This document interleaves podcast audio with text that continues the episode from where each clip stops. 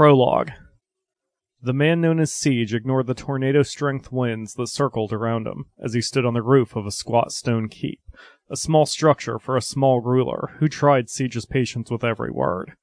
Low clouds showered the immediate area in a torrent of rain, but Siege himself stayed dry and unmolested as the storm kept a respectful distance. From his own respectful and safe distance, he carefully observed a stranger dressed all in black, who stood before the door of the tiny inn of this pathetic mining hamlet. This changes nothing, Siege lied to himself. It wasn't an entirely inaccurate statement. He had long since realized and accepted his only path to survival. He had already justified his actions to himself so many times that he now believed his own faulty logic. The stranger in black wouldn't change the course of events. Indeed, if Siege acted intelligently, he might be able to manipulate the stranger to make his job easier. He noticed the stranger stood just outside the effects of the storm and was largely unaffected by it as well. Siege wondered if that was a sign. Still, to Siege's surprise, the stranger looked troubled.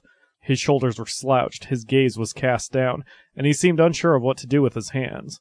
The distance was too great and the skies were too dark to see the stranger's face clearly. Siege considered himself adept at reading body language, and the stranger showed many signs of exhaustion. Or perhaps worry. Maybe both. Siege decided to accept that as a sign too. The stranger stood before the door of the inn and reached for it, then stopped short. He looked left, then right, then behind as if searching for a friend in this desolate corner of the islands. But then he faced the keep and looked directly at the roof.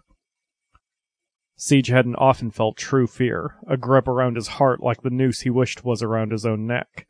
He swallowed hard, then stood on his guard the best he could, despite wearing no conventional weapon. Then a curious and pessimistic thought crossed his mind. Perhaps it would be for the best to get it all over with now. Let he and the stranger take the decision out of fate's hands.